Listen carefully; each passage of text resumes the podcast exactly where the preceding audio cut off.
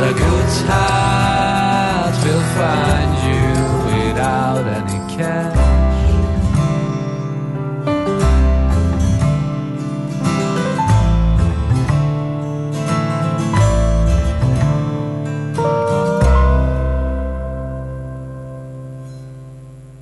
Jazzy.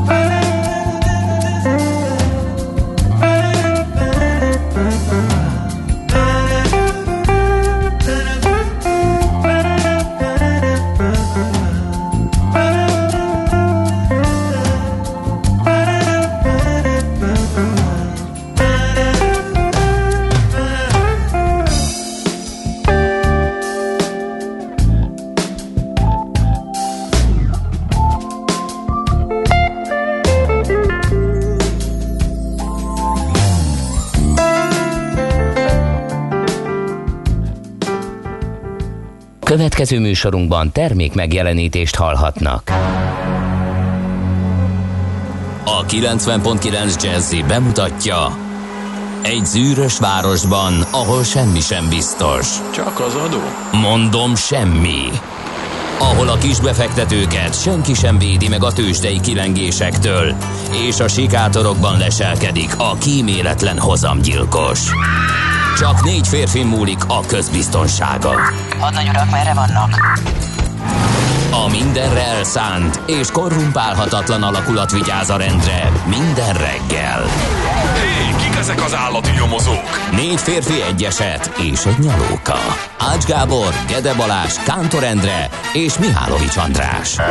Az íróasztal mögül pedig Profit kapitány diktálja a tempót. Humor, emberi sorsok, közönséges bűnözők és pénz. Egy különleges ügyosztály, a Gazdasági Muppet Show minden hétköznap reggel a 90.9 Jazzin. De is figyelj, ne csak a bárányok hallgassanak. De miért? Ha nincs pénzed, azért, ha megvan, akkor pedig azért. Millás reggeli. Szólunk és védünk. Szép jó reggelt kívánunk, 6 óra 31 perckor üdvözlünk nagy szeretettel mindenkit a Millás reggeliben Gede Balázsal ma reggel. És Ács Gáborral természetesen, aki a benti stúdióból irányítja a folyamatokat ma reggel. Nem tudom, Fel Gáborba mi ütött, hogy egy pusztító szóviccel már 6 óra 30 hát perc tőle nem előtt. Szokatlan ez. Hát tőle nem, igen, de talán ilyen korai órán ezzel indítani. Miért szomorú Júlia? Mert ablak akart lenni, de kapu lett. Ugye? Igen, ez tényleg kemény. Jót tesz végül is, még csak egy kávét ittam, úgyhogy ez olyan serkentőleg hat. Igen, mondok egy másikat, és ugye ez nem szóvic, de ezen azért fölnevettem. Tegnapi, és fogalmam nincs, hogy mi volt az alapja, hogy éppen miről beszélt, illetve a téma az nyilván adja magát, hogy miről beszéltünk, hogy írta a kedves hallgató. Nem tudom, elhangzott a műsorba, belefértem már, mert a vége felé érkezett. I'm a Brexit negotiator like my father before me. Hát ennél jobban azért ez nehéz lenne, ezt a rétes részt. Na mindegy, ezek is bemutatkozás. Hát igen, ott is vannak izgalmak. Igen, igen, és hogy meddig fog tartani, ezt nem lehet tudni. De hogy... Hát most egyelőre ugye vasárnapig, de hát a franc tudja, tényleg rétes tésztaszerűen nyúlik, úgyhogy... Generációkon átívelő munkakör, a Brexit tárgyaló, erre utalt mindez. Igen, ez azért valamit jelent, és tényleg mókás. Maga a történet az egyáltalán nem, de hát ennek is érdemes ezt a végét megfogni. Úgyhogy hát ezekkel szórakoztatnak bennünket, minket a hallgatók, illetve mennyi Dékartás jó időt futott, azt mondja, hogy optimista jó reggelt Kartások, tegnapihoz képest ideális út- és forgalomviszonyok között lehet közlekedni Gödről Pestre minden szakaszon. 21 perc a menetidő, hát nem akar meglenni az a 20 vagy a 19, úgy tűnik, de nagyon közel volt az eddigi legjobb időhöz, úgy tűnik, hogy azért valószínűleg csak szabálysértések árán lehetne azt, úgyhogy mi sem elvárásként mondjuk, csak érdekességként. Nem tudni azért, nem látunk bele ebben a 21 percben, ugye? Tehát lehet, hogy ott még van bőven kapacitás, hogyha nem tudom, kiürülnek az utak, vagy korábban indulna a D-kartás, valószínűleg a mi kedvünkért nem fog esetleg 3-kor ott autózni, hogy megjavítsa ezt a rekordot. Megnézzük. Én a tavaszra teszem a csúcsdöntés időszakát, amikor a közlekedési viszonyok is olyanok lehetnek, talán egy jó száraz, langyos reggelen kis forgalomban összejöhet. Morgó péntek van? Nincs, abszolút. Velem semmi nem történik, be vagyok ide zárva. Fölkelek reggel, leülök a gép elé, és este kidőlök előle, úgyhogy azt se tudom, hogy mi történik kint a nagyvilágban. Akkor te teljes karanténban vagy, de azért megfázni meg tudtál, nem? Mert nem, egyébként... Mi a szipogás? Nem, rájöttem egyébként, mert ezt múltkor is felvetetted, és megkérdezted, és tudod mi a baj? Az, hogyha bemegyek, tehát bemenős, én vagyok a stúdiós, akkor ugye hangpróbázok egyet az autóba, és hogyha úgy érzem, hogy még nincs bejáratva a dolog, akkor ott harsányan kiabálok, énekelek kettőt, hogy azzal fölfűtsem a hangszálakat. Tényleg? Igen, itt meg viszont, hát most ez furán néznek, figyelj, mindenki alszik, és nekiállnék trillázni. Ilyeneket csinálok. Tudod, hát hogy egyszer vedd már föl, mert én tehát eszembe nem jutott volna. Olyan kíváncsi lennék. Egy ízelítőt, ez legyen elég. Hát, olyan kíváncsi lennék, hogy ez hogy működik. Hanggal, képpel. Trilla. Ravasz Gede trillázik az autóban. Igen, hajnali 6-kor. Szerintem a 7:30 talán elmúlik addigra már. Hát még derülnek itt ki ma reggel? Ezt sem gondoltam volna. Én akkor gyorsan elmorgom magam, mert hogy ki tudja... Mert hogy optimista péntek van. Mert optimista péntek van, és elfelejtem mire legközelebb. És szerintem jó darabig nem leszek szerdán szerintem, úgyhogy nem tartom meg odáig. Hát volt szerencsénk olyan csomagot rendelni, ami nagyméretű, és a kiszállító cég csak postára. Próbáltuk azért a zseniális magyar posta szolgáltatásait amennyire lehet elkerülni. Ezúttal nem sikerült, és hibás döntésnek bizonyult, ha már választani lehetett. Milyen utca az? Vásárhelyi? Azt hiszem, talán, igen, ahol a posta logisztikai központja van, ott igen. Oldalt a fiók mellett, igen. Igen, ez a 11. kerületi, igen. Ami ott az Allé közelében van, a Móricz Zsigmond. Közel a Fehérvári úthoz, igen. És oda hát már gyanús volt az a sok ember, aki az utcán várakozik, amikor megközelítettük az objektumot, de utána a sor haladási sebessége az még gyanúsabb lett, nem sokkal azt követően, hogy beálltunk, úgyhogy kerek egy óra alatt sikerült, de amikor kijöttünk, láttuk, hogy a mögöttünk jövők valószínűleg már kettőt fognak állni, mert körülbelül a Fehérvári útig átsorogtak. 2 darab hely van, ahol foglalkoznak, kiadóhely, ahol csomag kiadással és felvétellel foglalkoznak. Úgy tűnik, hogy a karácsonyi vagy a decemberi forgalomban ez kicsit meghaladja az igényeket, úgyhogy hát nagyjából erre számíthat az, aki arra vetemedik, hogy a Magyar Posta szolgáltatás vegye igénybe. Én egyébként megmondom őszintén, olyan régen fanyalottam ilyenre, hogy nem is tudtam, hogy a postáknak egy jelentős része már megszűnt úgy, ahogy van a csomag feladási és felvételi lehetőség, tehát azt is meg kell nézni, hogy hova mész, mert olyan kevés van. Hát úgy tűnik, hogy egy átlagos éves kapacitás ezt indokolta, de amikor csúcsra jár, akkor bizony kevés, amit biztosítanak. Úgyhogy egészen bosszantóan sokat. Ja, és persze az utcán a járvány miatt átsorogni, mondjuk egy rossz időbe, esőbe, mi még megúsztuk egy szitálással, nem volt vészes, de meg legalább ketten voltunk, és valami csoda folytán tudtunk parkolni a közelbe, tehát így egymás váltva átsorogtuk le, de igen, erre készüljön az, aki neki nincs más lehetősége, vagy aki úgy döntene, hogy oda rendel. Nem hinném, hogy ez egy egyszeri, egyedi eset lett volna, tehát valószínűleg ugye a karácsonyhoz közeledve ez a következő időszakban is. Igen, ez tényleg szomorú, ugye, mert járványtól függetlenül is ez ilyenkor csúcs szezon, tehát ilyenkor egy kicsit fel kéne turbózni, vagy átcsoportosítani a munkaerőt. Nem tudom, hogy mit lehet csinálni, vagy lehet-e időszakosan hát sem, mert igazából kettő hely van, tehát nem tudom, hogy más ablakokat, vagy hát ugye egy külön helységben foglalkoznak a csomagokkal, és ott igazából csak két ablak van, nem tudom, a levélkiadóhoz gondolom, hogy nem lehet átirány, nem tudom mi a logisztikai háttere, de úgy tűnik, hogy úgy vannak vele, hogy hát most lehet, hogy két hétig nagy a forgalom, azok majd sorba állnak, egész évre meg elég. Így lett kialakítva a rendszer, gondolom én, de szoktak postai berkekben igencsak otthonosan mozgó hallgatók jelentkezni nálunk, és küldeni SMS-eket, hogy kíváncsi vagyok, hogy most is tudnak ehhez még plusz információt szolgáltatni, de szeretettel várjuk, de nem csak ezt, de egyébként bármivel kapcsolatban természetesen várjuk a véleményeket, és mindjárt kijön a tickeren a telefonszám, megjöjjön, nehogy elrontsam, és akkor már el is fogom tudni olvasni. Igen, 0630 20 10 909, valószínűleg ment volna fejből is, de korán sem biztos. Na, hát akkor ez egy ilyen kis mordás volt. Optimista. És figyelemfelhívás, igen, optimista pénteken, hogy közszolgálat, hát, igazi közszolgálat, fölhívni a közszolgálati arra, felhívás, hát ha javul a helyzet, optimistán is lehet értelmezni. Köszönjük meg a névnaposainkat, Árpád és Árpádina. Van női verziója, igen? A névnek. Biztos? Igen. Nem biztos, de rányomok. Igen, Árpád Kulfi névből származik. Ina képzővel alkották a 19. században. nem én voltam, megint nem én voltam. Hát ott csak keltem a feszültséget. Igen, nagyon kell figyelni. Úgyhogy őket köszöntjük nagy szeretettel, természetesen Danilókat, Dánosokat, Szabinokat, most nincs annyira sok név a naptárban. Mindenkit köszöntünk, tehát az események közül az UNICEF születésnapját lehet kiemelni december 11-én, és a hegyek nemzetközi napja, az International Mountain Day. Ez világnap a mai. Egy újabb rendkívül értelmes világnap, igen. Most ez kiknek és miként, hogyan szól a hegyek, mint úgy. Na jó, oké, biztos.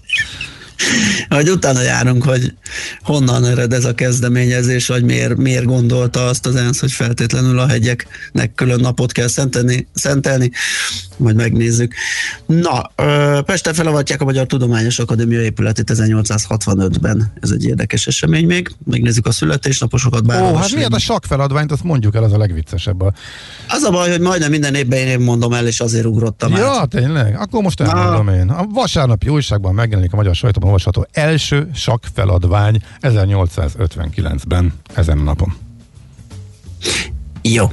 Születésnaposok: Báró Veselényi Miklós magyar drámaíró és mecénás 1750-ben született ezen a napon.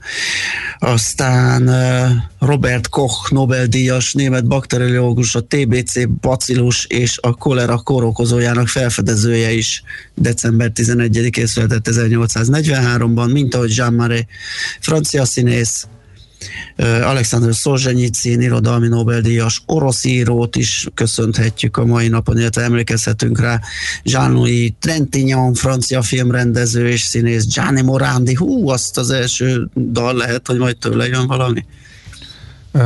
Nem, jó. Még nem tudok róla, de... Ja, hogy nem tudsz róla.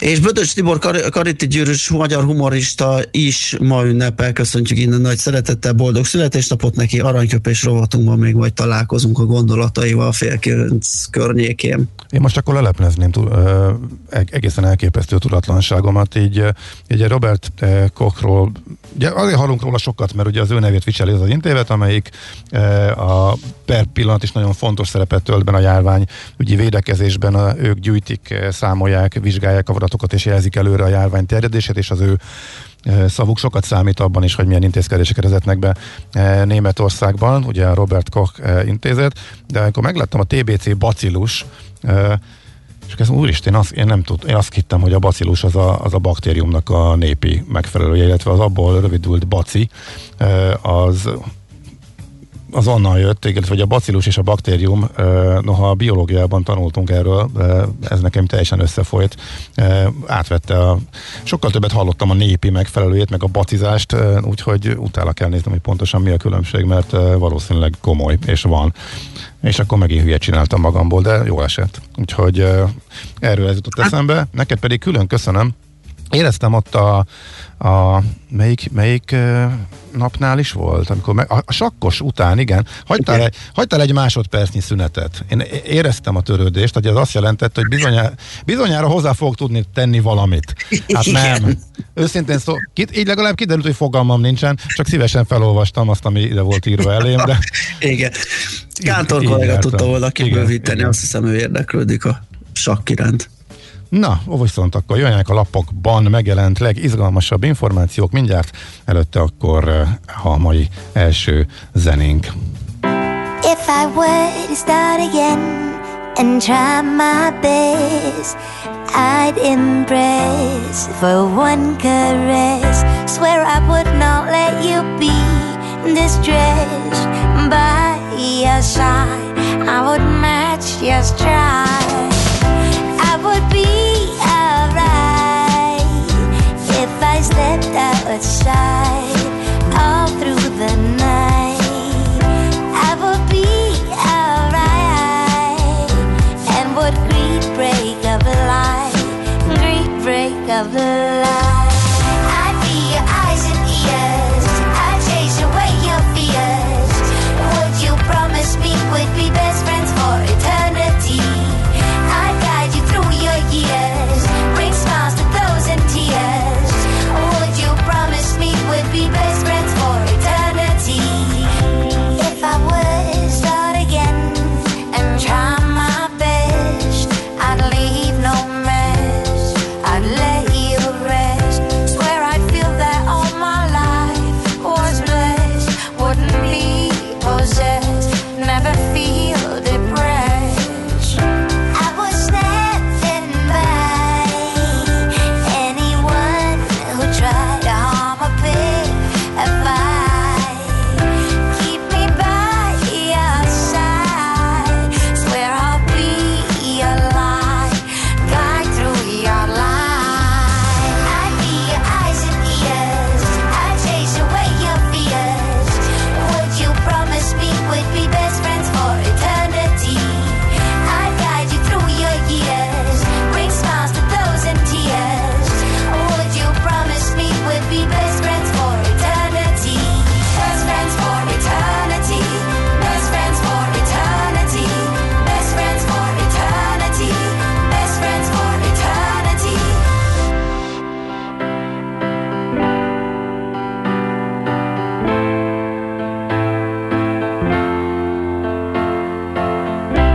If you were to start again and take me back, you'd understand everywhere.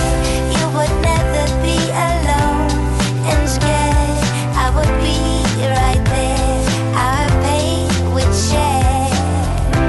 I would be your God, your shining on the night, taking on the fight. Keep me by your side. Swear I'll be your light, guide through your life. I'd be your eyes and ears. I'd chase away your fears. Would you promise me we'd be best friends for eternity? I'd guide you through your years, bring smiles to those in tears. Would you promise me we'd be best friends for eternity? Best friends for eternity. Best friends for eternity. Best friends for eternity. Best friends for eternity. Best friends for eternity. Best friends for eternity. Best friends for eternity. Best friends for eternity. Best friends for eternity. Best friends for eternity. Best friends for eternity. Best friends for eternity. Best friends for eternity.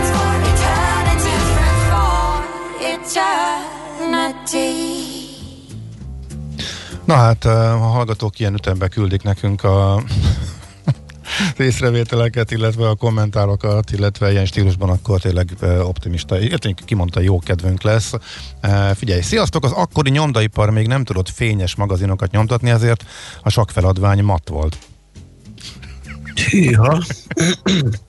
Tényleg keményedik a helyzet.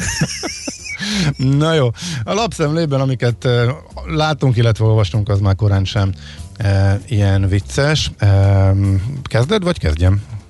Hát kezdhetem, kérlek szépen, először is leragadtam annál, hogy egy ismerős úriember nyilatkozatát olvastam, vagy a portfolio.hu-n a cím ragadott, meg elsősorban súlyos adókkal számolhatnak a kriptovalutázók, és dr. Magyar Csaba az, aki nyilatkozik a lapnak, a Crystal World by ZRT vezérigazgatója, azt a millásreggeli.hu-n is vissza lehet hallgatni ezt a beszélgetést, pont ez volt a legutóbbi témánk, de most itt is fölbukkant. A másik pedig ugyanitt a portfólión azt nézegettem, hogy próbáltam rájönni, hogy milyen alapon jött ki a matek a JP Morgannek.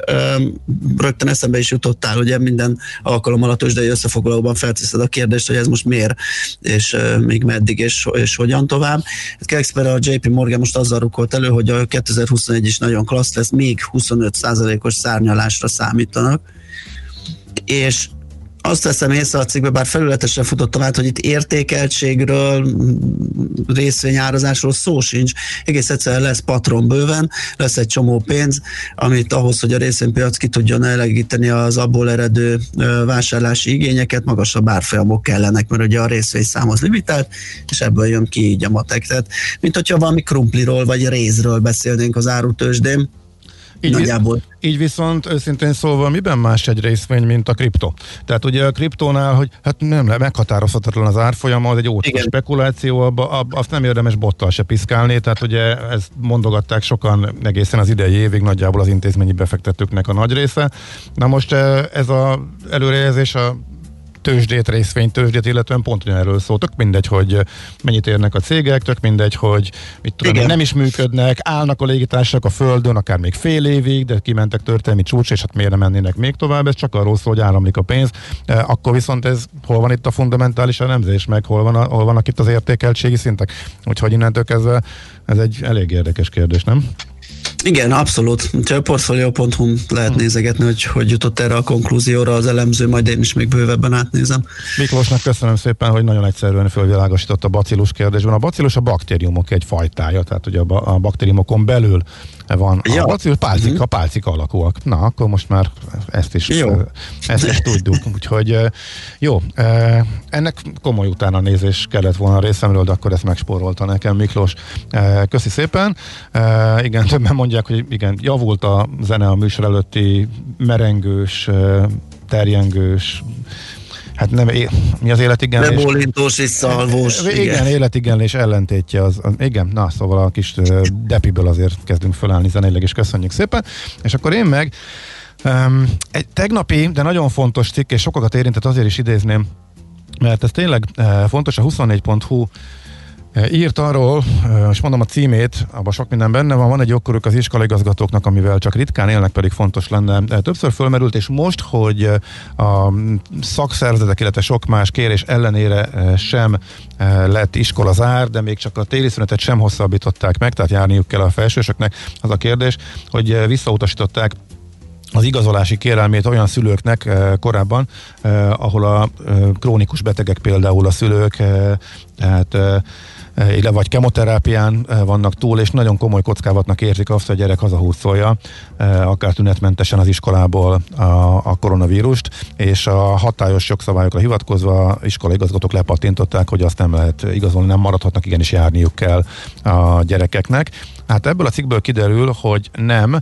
Ugye például a TASZ-t is folyamatosan keresték ezzel szülők, de egy darabig nem jutottak sokra, viszont most egy szülő becsatolta, az oktatási hivatalnak egy véleményét, illetve állásfoglalását, amiből kiderül, hogy alapos indoknak minősülhet az iskolai hiányzásra, hogyha a tanuló egy krónikus beteggel él egy háztartásban, és az iskola jogköre, igazgató jogköre és felelőssége dönteni a kérdésben, és ezt eljutatta a 24.hu-hoz, ebből született ez a cikk. Utána egyébként megpróbálták ezt hivatalosan is megerősíteni egy általános tájékoztatás keretében, erre viszont nem reagáltak, úgyhogy körülbelül amire a szülők most tudnak hivatkozni, az ez az egy szülőnek elküldött oktatási hivatalos állásfoglalás, amit ez az újságcikk feldolgozott, de ebből legalább kiderült, hogy van ilyen, tehát ha tényleg ez a helyzet, hogy szülők, és ide nagyszülők például együtt laknak, és krónikus beteg a nagyszülő, akkor erre hivatkozva igenis érdemes kérni, hogyha valaki tényleg ezt komoly kockázatnak tartja, és a szülő úgy mérlegeli a helyzetet, hogy inkább nem járatná legalábbis pár hétig, mert itt időkorlátot is meg kell jelölni, ez is benne van a cikkben, úgyhogy ez fontos információ lehet, hogyha valakit ez érint. Tehát a tegnap, valamikor nap folyamán dél körül került fel ez a cikk, érdemes utána olvasni annak, aki ebben érintett, illetve ezen gondolkodik, és RTL Klubos információ tegnap estéről, illetve ott nyilatkozott Gulyás Gergely arról, hogy elképzelhető, hogy jön a létszámkorlátozás a boltokban. Erről a mai nap születik majd döntés. Itt ezzel csak az a probléma, vagy az érdekesség, hogy ezért ez valahol kéz a kézben kéne járni a nyitvatartási idő lehetséges meghosszabbításával, mert ha mondjuk korlátozunk a létszámot... a nyitvatartási időt, szűkítjük az elterjesztő képességét a boltnak, akkor abból probléma lesz, mert valakik nem fognak tudni vásárolni. Akkor valakik nem fognak beférni a frekventált helyeken. A kérdés, hogy mi lesz az a korlát, amit igénybe vesznek, de miután nem egyenlő az eloszlás, hát akkor mondjuk lehet, hogy célszerű lenne meghosszabbítani kicsit a nyitvatartást, illetve egy-két órával a kijárást is, de nem tudom, tehát ez egy komoly járványügyi intézkedés kérdés, de csak az egyiket, a másik nélkül az lehet, hogy nagyobb problémás. Igen, meglátjuk majd a részleteket. De lehet, hogy annyival vonják össze, hogy megszűnik a nyugdíjas vásárlási sáv, illetve az idősek vásárlási sáv, és ezt elégnek értékelik, nem tudom. Mindenesetre ez most ez a friss információ, és ezzel kapcsolatban is akkor, ha minden igaz, többet fogunk tudni már a mai nap folyamán. Na, akkor megint megleplek azzal, hogyha azt mondom, hogy jön zene nélkül a tőzsde? Hát most nem, mert nem tudsz, mert direkt készültem. Úgyhogy soha többet nem tudlak ezzel meglepni. Az adásmenetből gombnyomásra pattintom a részleteket, kérlek szépen, bármilyen furcsa, úgyhogy hadd jöjjön. Hol zárt? Hol nyit? Mi a sztori? Mit mutat a csárt? Piacok, árfolyamok, forgalom a világ vezető parkettjein és Budapesten. Tőzsdei helyzetkép következik.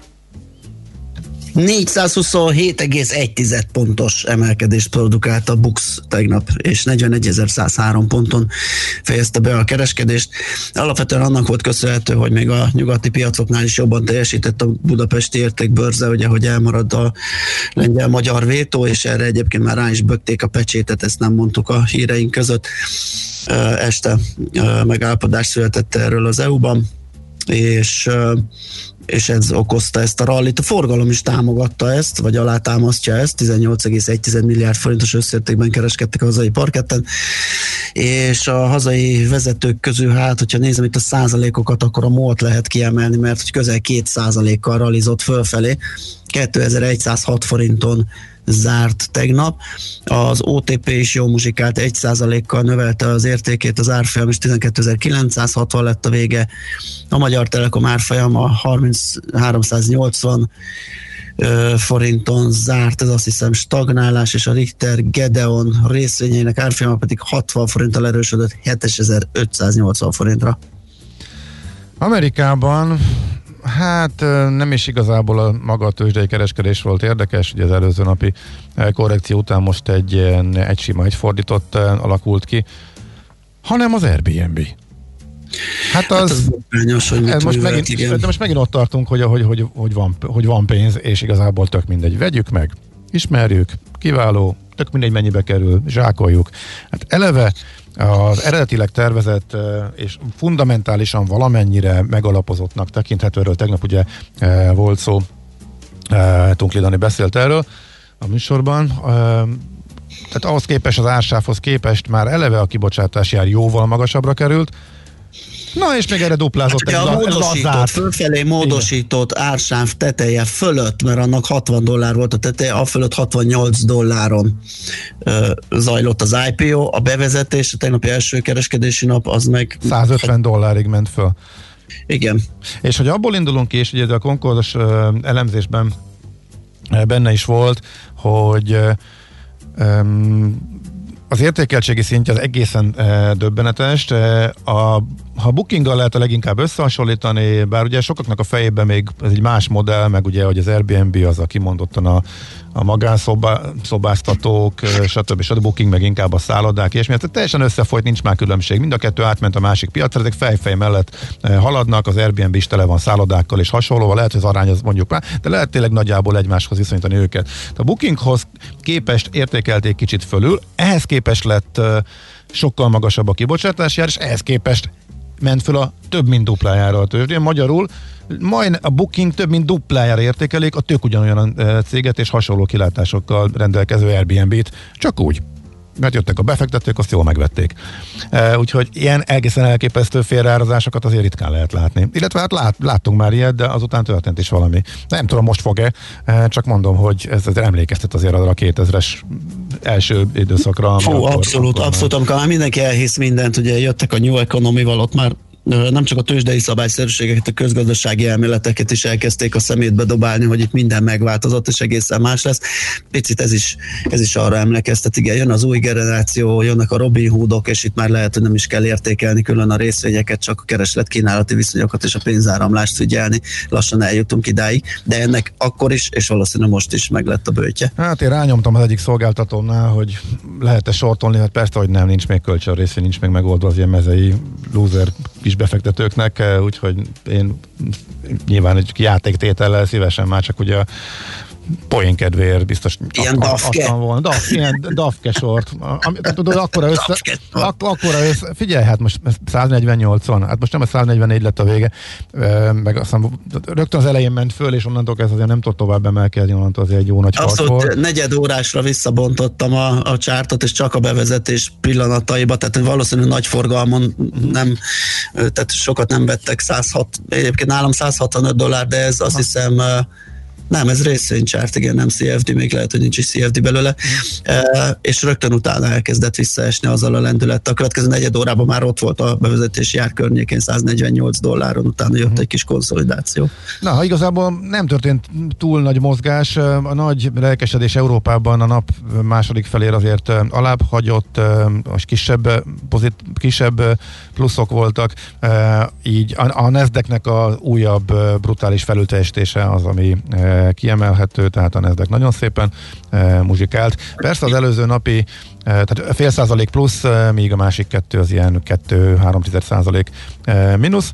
40% fölött volt az idei legnagyobb nyeresége két nap ezelőtt a Nasdaqnek, ebből ugye visszaadott tegnap előtt, és ebből tegnap fölfele egy kicsit hozott csak, úgyhogy most csak 38,5%, de azért ez is kemény. Ismertebb nevek közül Starbucks emelkedett 5%-ot, jó kilátásokról beszélt, Snap 8%, Twitter is 8%, ők partnerséget jelentettek be, és mind a kettőt meghúzták, úgyhogy nagyjából ilyesmi. Adobe lefelé noha túlteljesített, de ez kevés volt a befektetőknek, úgyhogy nagyjából ilyenek voltak az egyedi részvénytörténetek, most tehát egymással szemben mozgó árfolyamok jellemezték a csúcsokon a piacokat, de hát minden az Airbnb-ről szólt tegnap, az Airbnb tőzsdei bevezetéséről első kereskedési napjáról. Tőzsdei helyzetkép hangzott el a Millás reggeliben. Na, hát nézzük, azt mondja, itt megint a létszámkorlátozás, a közlekedéseket majd egybe, csokorba fogjuk, úgyhogy a hallgatók részéről most, igen, nyilván a bacival még néhányan szivatnak engem, de ez érthető azok után, ami elhangzott, úgyhogy nagyjából ezek vannak, illetve hogy jönnek a hírek után. Nem tudjuk, ugye, hogy ki az illetékes? Hát szerintem László B. Kati. Ja.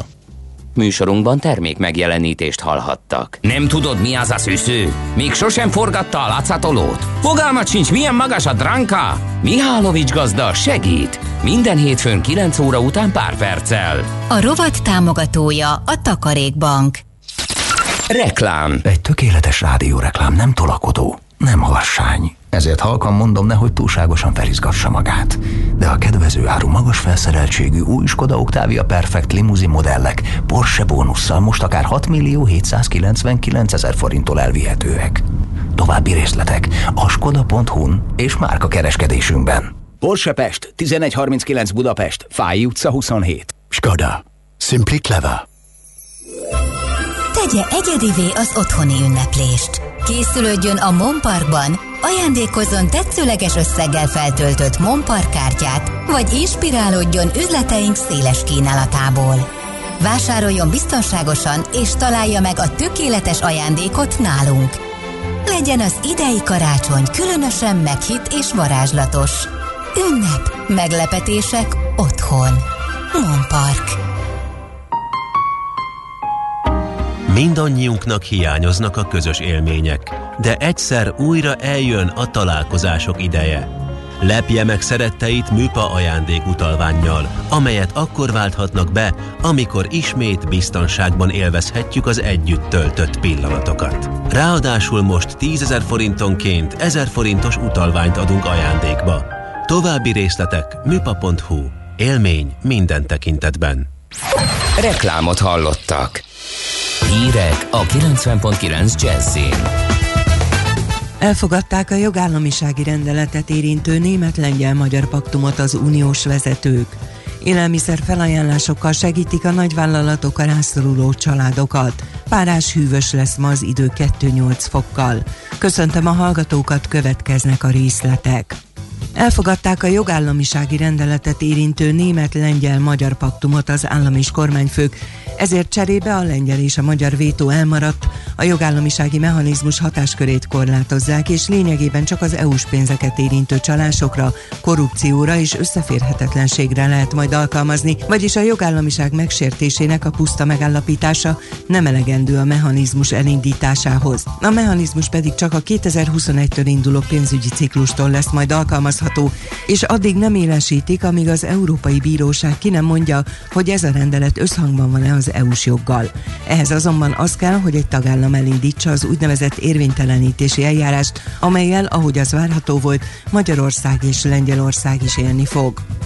Az Országgyűlés Törvényalkotási Bizottsága elfogadta a Párbeszédes Szabó Tíme a kezdeményezését, amely Budakeszi, Szentendre, Vác, Dunakeszi, Gödöllő, Vecsés, Szigetszentmiklós, Nagykáta, Monor és Dabas központú választókerületeket érint. A párt szerint változtatásra van szükség, mert a 2018-as országgyűlési képviselőválasztáson két választókerület választópolgárainak száma jelentősen 20%-kal több volt az országgyűlési egyéni választókerületek választásra jogosultjainak országos számtani átlagánál, azaz 74.874 főnél. Élelmiszer felajánlásokkal segítik a nagyvállalatok a rászoruló családokat. A Nemzeti Élelmiszergazdasági Válságkezelő Programban eddig 26 élelmiszeripari vállalat kereste meg az Élelmiszerbankot, és több mint 100 millió forint értékű élelmiszeradományt ajánlottak fel a szervezet számára.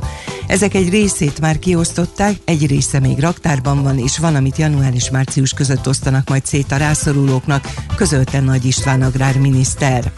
Zárolta és visszahívta a vásárlóktól az OSA Magyarország Kft. Az 500 g-os kiszerelésű, nagyszemű zappelyhét, mert a termék idegen növényi anyaggal, feteltőn csattanó maszlaggal szennyezett, közölte a Nemzeti Élelmiszerlánc Biztonsági Hivatal. Kérik a vásárlókat, hogy ezen terméket ne fogyasszák el, hanem mielőbb vigyék vissza az áruházakba, ahol a termék teljes vételárát megtérítik.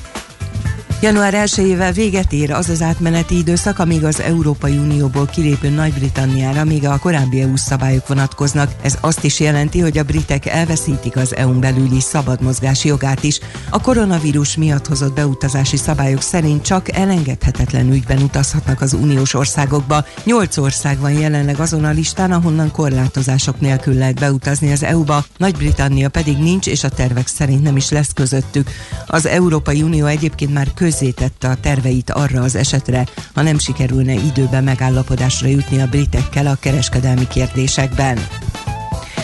Oroszországban már a 150 000-et is meghaladta azok száma, akiket beoltottak a hazai fejlesztésű koronavírus elleni vakcinával. A COVID-19 betegség elleni első orosz oltóanyag az ország régióinak felébe már eljutott. Közben kiderült, Moszkva kész konzultálni Ankarával, valamint kész leszállítani a szükséges mennyiségű oltóanyagot Törökországnak ahhoz, hogy az ország szakemberei toxikológiai vizsgálatokat és harmadik fázisú tesztelést végezzenek vele önkéntesek bevonásával. Az időjárásról: felhős időre, csak kevés napsütésre van kilátás, kevés gyenge eső a keleti-északkeleti határ közelében lehet, a köt helyenként tartósan megmaradhat, délután pedig csupán 2-8 fok várható. Köszönöm a figyelmet, a hírszerkesztőt, László B. Katalint hallották.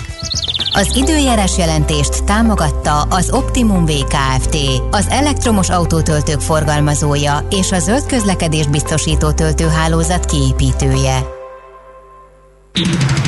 Budapest legfrissebb közlekedési hírei a 90.9 Jazzin a City Taxi diszpécserétől. Jó reggelt kívánok a hallgatóknak! Szakaszonként sávlezárásra kell számítani a Podmaniczy utcában napközben, mert kertészek dolgoznak. A 13. kerületben a Rejter Ferenc utcában befelé útszűkületre számítsanak a Rokolya utca után vízvezetéképítés miatt. Szintén útszűkületre készüljenek az Andrássy út Szerviz útján kifelé az Oktogon után vízvezetéképítés miatt, és balesetnél helyszínelnek a Teleki László téren a Népszínház utcánál. Köszönöm a figyelmüket, további jó utat kívánok! A hírek után már is folytatódik a Millás reggeli, itt a 90.9 Jazz-én. Következő műsorunkban termék megjelenítést hallhatnak.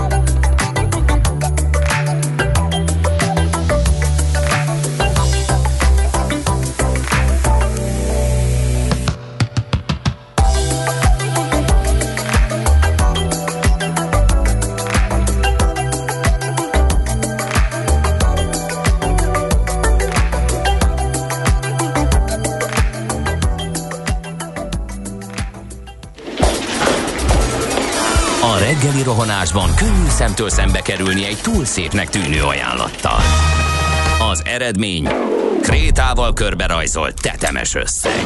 A tetthelyen a gazdasági helyszínelők, a ravasz, az agy és két füles csésze és fejvállalakzat. A lehetetlen küldetés megfejteni a Fibonacci kódot. A jutalom egy bögre rossz kávé és egy olyan hozamgörbe, amilyet még Alonso Moseley sem látott. Millás reggeli, a 90.9 Jazzy Rádió gazdasági Muppet Show-ja. Vigyázat! Van rá engedélyünk. Folytatódik a Millás reggeli. Szép jó reggelt kívánunk. 7 óra 12 és fél perc van.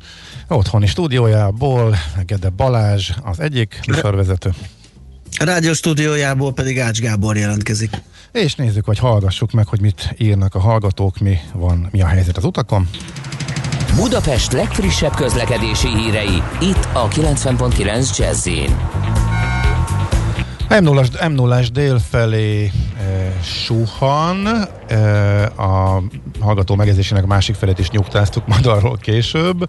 Azt mondja, hogy Hungária, igen, ezt szó szerint próbálom, ez olyan jó pofa. Hungária ma reggel 6:45-kor végig vaj volt, és én voltam a kés. Úgyhogy ez egy abszolút jó hír. Te mit láttál?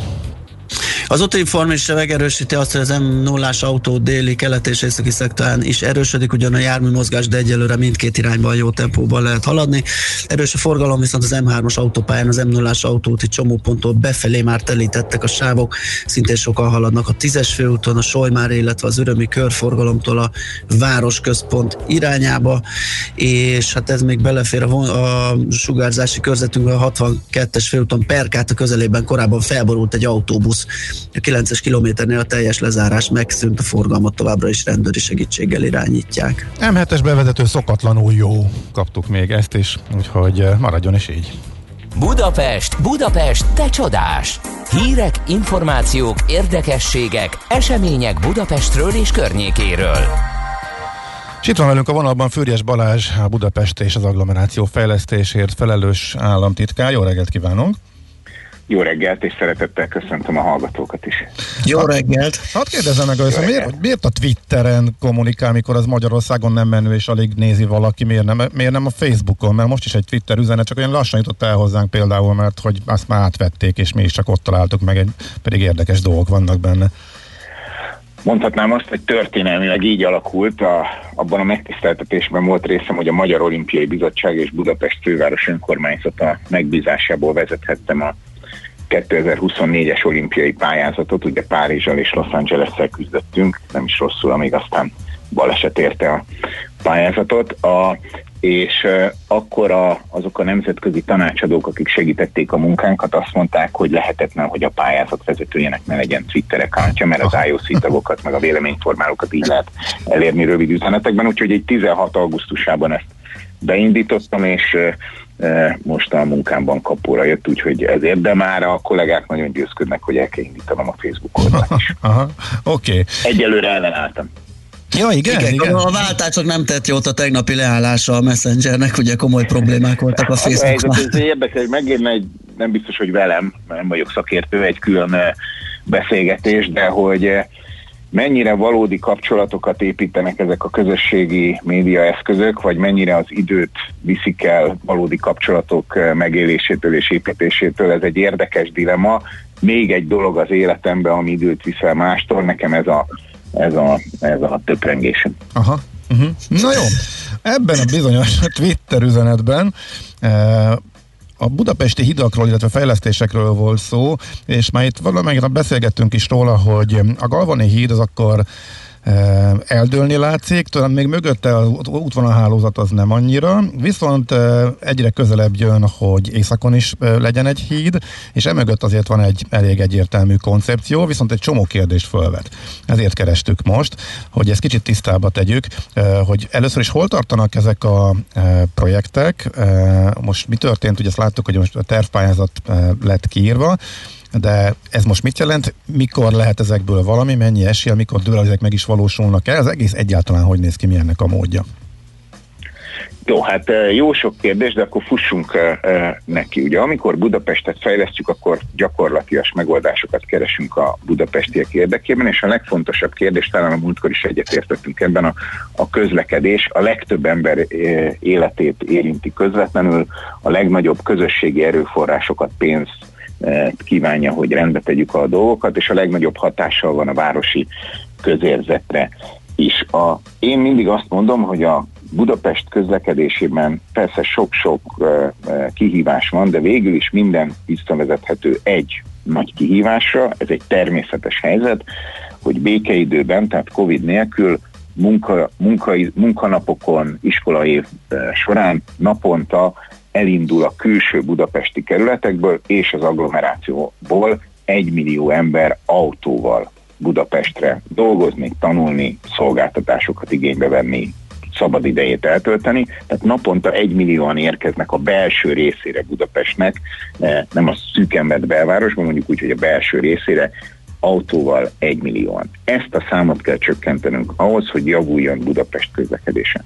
És abban van egy szakmai konszenzus, hogy 3 nagy eszköz egyidejű kezelése, bevetése tudja megoldani a helyzetet, és tudjuk elérni, hogy az emberek gyorsabban, könnyebben érjenek a céljukhoz, kevesebb legyen a dugó, és így tisztább legyen a levegés. Ez a 3 nagy eszköz, a tömegközlekedés folyamatos, a közösségi közlekedés folyamatos javítása, a város peremén a P+R hálózat, parkolóhálózat fejlesztése, hogy le tudják tenni az autójukat és át tudjanak ülni egy vonzóbb, fejlesztett közösségi közlekedésre, és a harmadik, és itt jönnek a hidak, nagyon fontos, vagy itt jutnak nagyon fontos szerephez, hogy épüljenek meg azok a külső körúti elemek és peremhidak északon és délen, amelyek egyrészt közvetlen kapcsolatot teremtenek a külső városrészek között, másrészt ezáltal elkerülhetővé teszik a belvárost, tehát lehetővé teszik, hogy aki A-ból B-be el akar jutni, az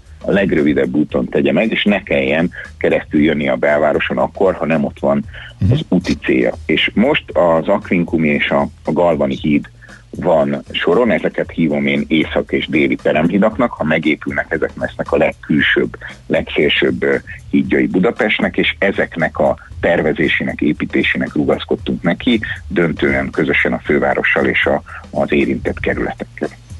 És akkor eznek mi a menete? Hogy, Hát ugye a Galvani hídál jobban, azt arról tudok beszámolni, mert ráadásul annak személyesen is felelőse vagyok a megépítésének. Ott ugye azt csináltuk, hogy ezek nem egy pillanat alatt megtörténő dolgok. Másfél évvel ezelőtt lebonyolítottunk egy nemzetközi tervpályázatot, amin a hídépítész szakma, hídtervező szakma egy világsztárja, egy angol-holland stúdió nyerte meg ezt. Az is fontos volt, és szerintem ezeket érdemes így csinálni, ezeket a dolgokat, ugyanez egy állami beruházás, egy kormányzati beruházás, de már a tervzsűribe is meghívtuk az egyik főpolgármester helyettest, meghívtuk a fővárosi főépítészt, és meghívtuk az érintett kerületeknek.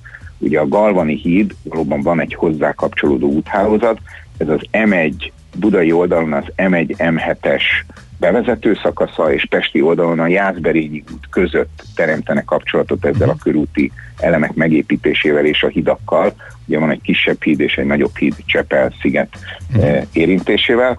Tehát már a tervpályázat is egy közös dolog volt, és azóta is úgy tervezünk, hogy ez egy érdekes, kis politikailag kis színes lett azóta, hogy itt aztán minden van.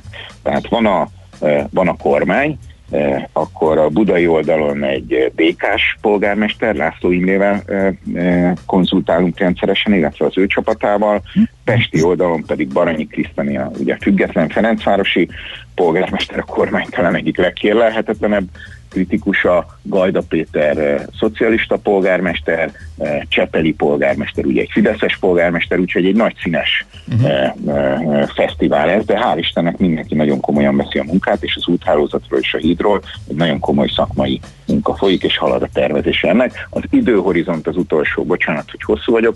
Én abban bízom, hogy 22-re, azt ne kérdezz, hogy 22-ben mikor, de 22 végéig legkésőbb el tud készülni mind a hidaknak, ezeknek a déli körút és hidakról beszélünk, a hidaknak és az úthálózatnak is a tervei, és azt követően lehet nyílt Európai Uniós közbeszerzésben kivitelezőket találni a megépítésre. És akkor egy jó 4-5 év még, amíg minden megépülhet. Tehát akkor a nyomvonal környékén élőkkel, civilekkel is tudnak egyezkedni, mert azt hallani, hogy ott van egy kis ellenállás a nyomvonal tekintetében. Egy kritikus szakaszt látok valóban, köszönöm szépen, így van, ahogy mondja a kérdést. Erre már egy 1,5 évvel ezelőtt fölkértük, vagy 1 éve talán Fegyverneki Sándort, aki Angyalföldön volt főépítész és országos főépítész is volt most már jó néhány kormánnyal ezelőtt, hogy kifejezetten közvetlenül egyeztessen és keressen megoldásokat a civilekkel. Ez a kritikus szakasz, ez a határút menti szakasz, ugye itt a Ferencváros és Kispest érintkezik. Ferencvárosi oldalon van a József Attila lakótelep és egy kis erdőnek nevezett erdősáv, és ugye határút, és mellette a Bekerle telep. És hát a városi élet az ilyen, a sokféle együttélés kényes egyensúlyát kell mindig megtalálnunk. A Bekerle telepiek érthetően azt szeretnék, hogy tőlük minél távolabb, mondjuk a határút vagy a határút alatt menjen a forgalom, és a Ferencvárosiak is azt szeretnék, hogy tőlük is minél távolabb, tehát ők a Bekerle irányában. Igen, és a József Attila lakótelep lakói meg megtartanák a kis erdőt, ahova sétálnék, kutyát sétáltatni. Amit mindenki meg akar tartani. Tehát van, sőt, szerintem ha már itt történik egy beavatkozás, én azt kértem a tervezőktől, hogy a vége legyen mindenki számára jobb. De biztos, hogy kell ott az úthoz, a határúthoz hozzányúlni, majd mindjárt elmondom, hogy szerintem mi lehet a megoldás, de azt kértem, hogy olyan tervek készüljenek, hogy a kis erdő teljes parkrehabilitáció, és akkor legyen része a munkának, és egy sokkal jobb minőségi zöld felület legyen a végén a kiserdő, ösvényekkel, futópályával, játszóterekkel, tehát akkor ilyen értelemben is gyarapodjon Budapest. Vélhetően itt nem lesz más megoldás, ami drágítja a dolgot, de hát mindennek ára van, és azt gondolom, hogy teljesen érthetően az emberek életkörülményét védeni kell, sőt javítani, hogy le kell süllyeszteni az útpályát a határút alá, és ott kell elvinni a forgalmat, valószínűleg ez lesz a megoldás. Ez jó hangzik. Oké. Kevés időnk van, viszont az északi hídról beszélünk, mert arról sokan keveset tudtak, mi is meglepődtünk, hogy az ennyire komoly. Ez hol lesz? Hol tart az Aquincumi híd? Ugye? Ez az Aquincumi híd, ugye ez az Árpád híd, meg a Megyeri út után lenne.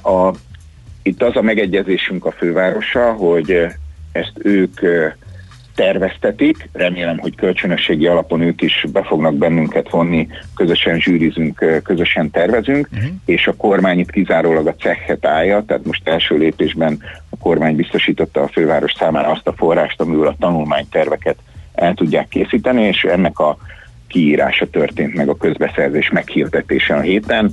Első lépésben szereznek valakit, aki elkészíti a tanulmányterveket, és magának a hídnak és a szárazföldi kapcsolatainak a megtervezése egy következő lépés, gondolom, hogy arra ők is egy nemzetközi tervezési pályázatot írnak majd. Ez még egyszer hol csatlakozik Budán és Pesten a jelenlegi úthálózathoz? Honnan, hova vezethet? Hát ezt fogja tisztázni a tanulmányterv. Biztos, hogy angyalföldi újpesti részeket fog érinteni Pesten, és a 3. kerületben pedig, illetve Budán a 3. kerületet. Hát valahol közel a vasúti összekötőhöz, ugye? Valami ennyire emlik, hogy... Biztos, hogy érinteni fogja. Úgy logikus, hogy a vasúthoz is legyen kapcsolata pesti oldalon, és a hévhez legyen kapcsolata budai oldalon.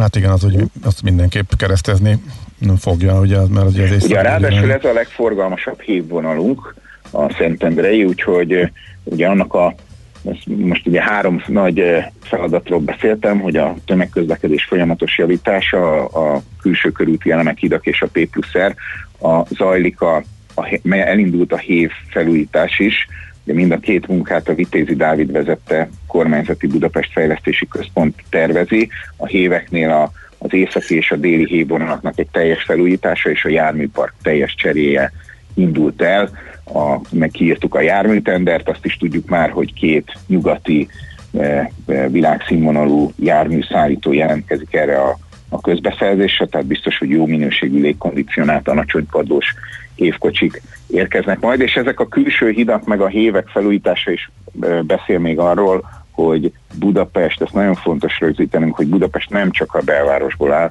és a belváros közlekedési problémáit sem lehet a belváros határain belül megoldani, a megoldás kívül van. Budapest minden polgára, minden kerülete, minden városrésze egyenrangú, külső kerületekben élőket is megilletik a jó életkörülmények, a jó közlekedés. Egy utolsó kérdés, mikor jöhetnek az új hévek?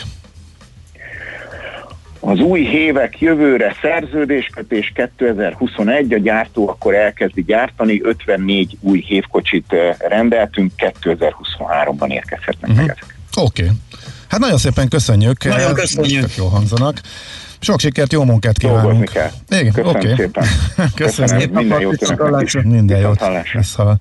Füriyes Balázs, a Budapest és az agglomeráció fejlesztésért felelős államtitkárral beszélgettünk a küszöbön álló és az elmúlt napokban bejelentett közlekedési fejlesztések kapcsán, elsősorban a két új Dunahíd, ott hogy állnak a dolgok, mire érdemes számítani, illetve azt is megtudtuk, hogy a hév fejlesztés, illetve a hév járműpark cseréje az hogy áll, mikor várható, hogy jönnek az új hév szerelvények.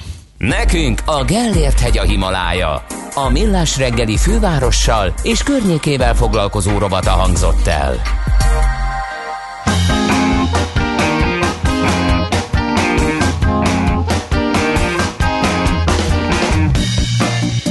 They say, baby, you learn from those you love. Well, you taught me a thing or two. I got the biggest lesson of them all. The day you put me down, girl, and told me we were through.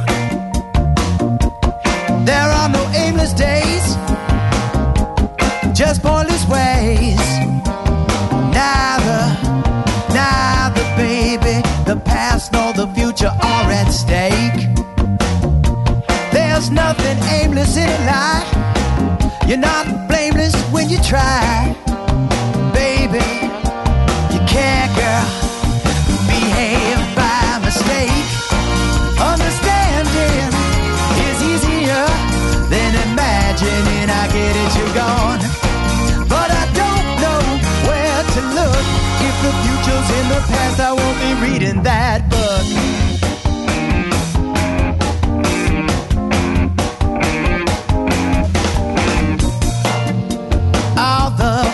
Just so uncertain. If you're lucky, baby, I wish that I could imagine something new. If the future's just dwelling in the past, well, I'm telling you, I won't be staying. No, I'm just passing through.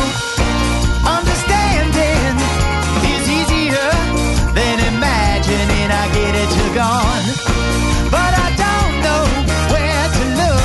If the future's in the past, I won't be reading that book.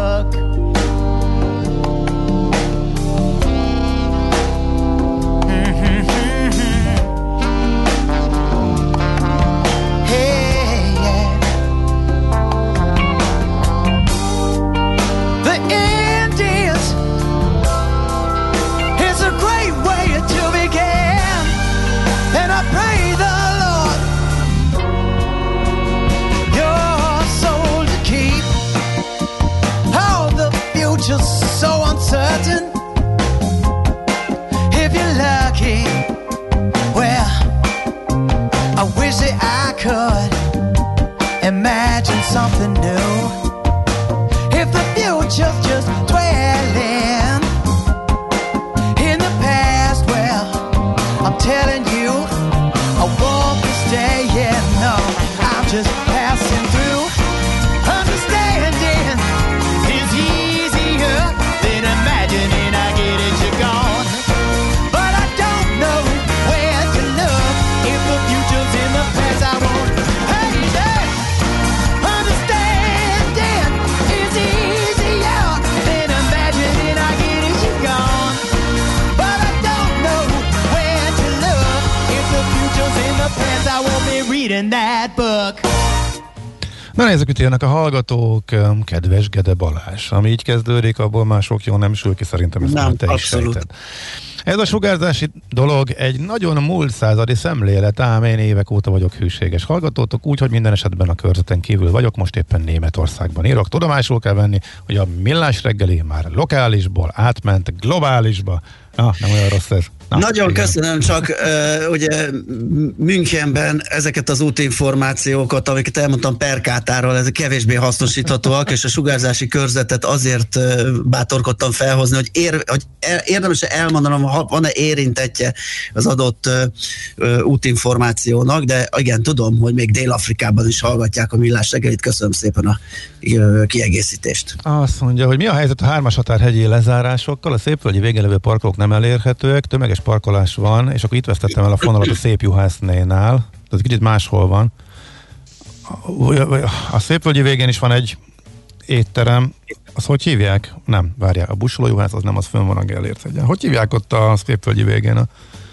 Hát passz. Na, de szerintem arra gondolt a hallgató, csak a Szépjuhásznét írt helyette. Na, ennek majd akkor utána kérdezünk. Ha van valakinek hallgatónak információja, akkor azt szeretettel várjuk. Illetve azt mondja, mi lenne, hogyha az M0-as körgyűrű nem lenne fizetős, veti föl egy hallgató. Na, ezt viszont szerintem pont, ha még beszélünk Füles Balázsról, akkor meg fogjuk kérdezni például. Úgyhogy visszatérhetünk ezekre a kérdésekre. Most viszont rápillantva az órára, jönnek a rövid hírek László B. Katitól, utána folytatódik természetesen a Millás reggeli itt a 90.9 Jazzin. Műsorunkban termék megjelenítést hallhattak. Reklám, céges energiafogyasztás, energetikai tudnivalók, teendők és döntések.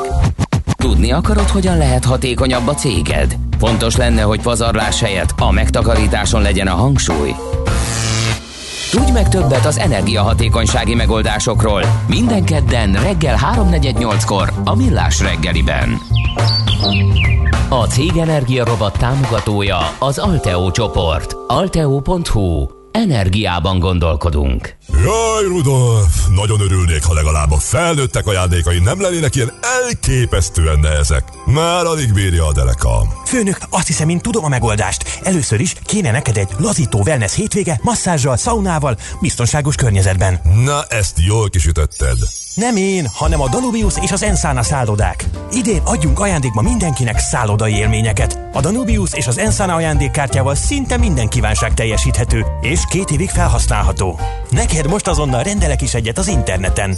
www.danubiushotels.hu/ajándékkártya. A fény fontos része életünknek, ezért a mesterséges világítást is érdemes körültekintően kialakítanunk környezetünkben. Mi a Lumenetnél minden nap azon dolgozunk, hogy olyan autó, lakás és irodavilágítási termékeket kínáljunk, amelyek a legigényesebb elvárásoknak is megfelelnek. Látogasson el most a lumenet.hu/jazzy oldalra az extra kedvezményért. Prémium világítás technikai termékek, könnyed vásárlás, professzionális kiszolgálás. Lumenet. A világítás itt kezdődik. Reklámot hallottak. Rövid hírek a 90.9 Jazzyn. Elfogadták a jogállamisági rendeletet érintő német-lengyel-magyar paktumot az állam és kormányfők, ezért cserébe a lengyel és a magyar vétó elmaradt, a jogállamisági mechanizmus hatáskörét korlátozzák, és lényegében csak az EU-s pénzeket érintő csalásokra, korrupcióra és összeférhetetlenségre lehet majd alkalmazni, vagyis a jogállamiság megsértésének a puszta megállapítása nem elegendő a mechanizmus elindításához. A mechanizmus pedig csak a 2021-től induló pénzügyi ciklustól lesz majd alkalmazható, és addig nem élesítik, amíg az Európai Bíróság ki nem mondja, hogy ez a rendelet összhangban van-e az EU-s joggal. Ehhez azonban az kell, hogy egy tagállam elindítsa az úgynevezett érvénytelenítési eljárást, amellyel, ahogy az várható volt, Magyarország és Lengyelország is élni fog. Élelmiszer felajánlásokkal segítik a nagyvállalatok a rászoruló családokat. A Nemzeti Élelmiszergazdasági Válságkezelő Programban eddig 26 élelmiszeripari vállalat kereste meg az Élelmiszerbankot, és több mint 100 millió forint értékű élelmiszeradományt ajánlottak fel a szervezet számára. Ezek egy részét már kiosztották, egy része még raktárban van, és van, amit január és március között osztanak majd szét a rászorulóknak, közölte Nagy István agrárminiszter. Január 1-ével véget ér az az átmeneti időszak, amíg az Európai Unióból kilépő Nagy-Britanniára még a korábbi EU szabályok vonatkoznak. Ez azt is jelenti, hogy a britek elveszítik az EU-n belüli szabad mozgási jogát is. A koronavírus miatt hozott beutazási szabályok szerint csak elengedhetetlen ügyben utazhatnak az uniós országokba. 8 ország van jelenleg azon a listán, ahonnan korlátozások nélkül lehet beutazni az EU-ba, Nagy-Britannia pedig nincs, és a tervek szerint nem is lesz közöttük.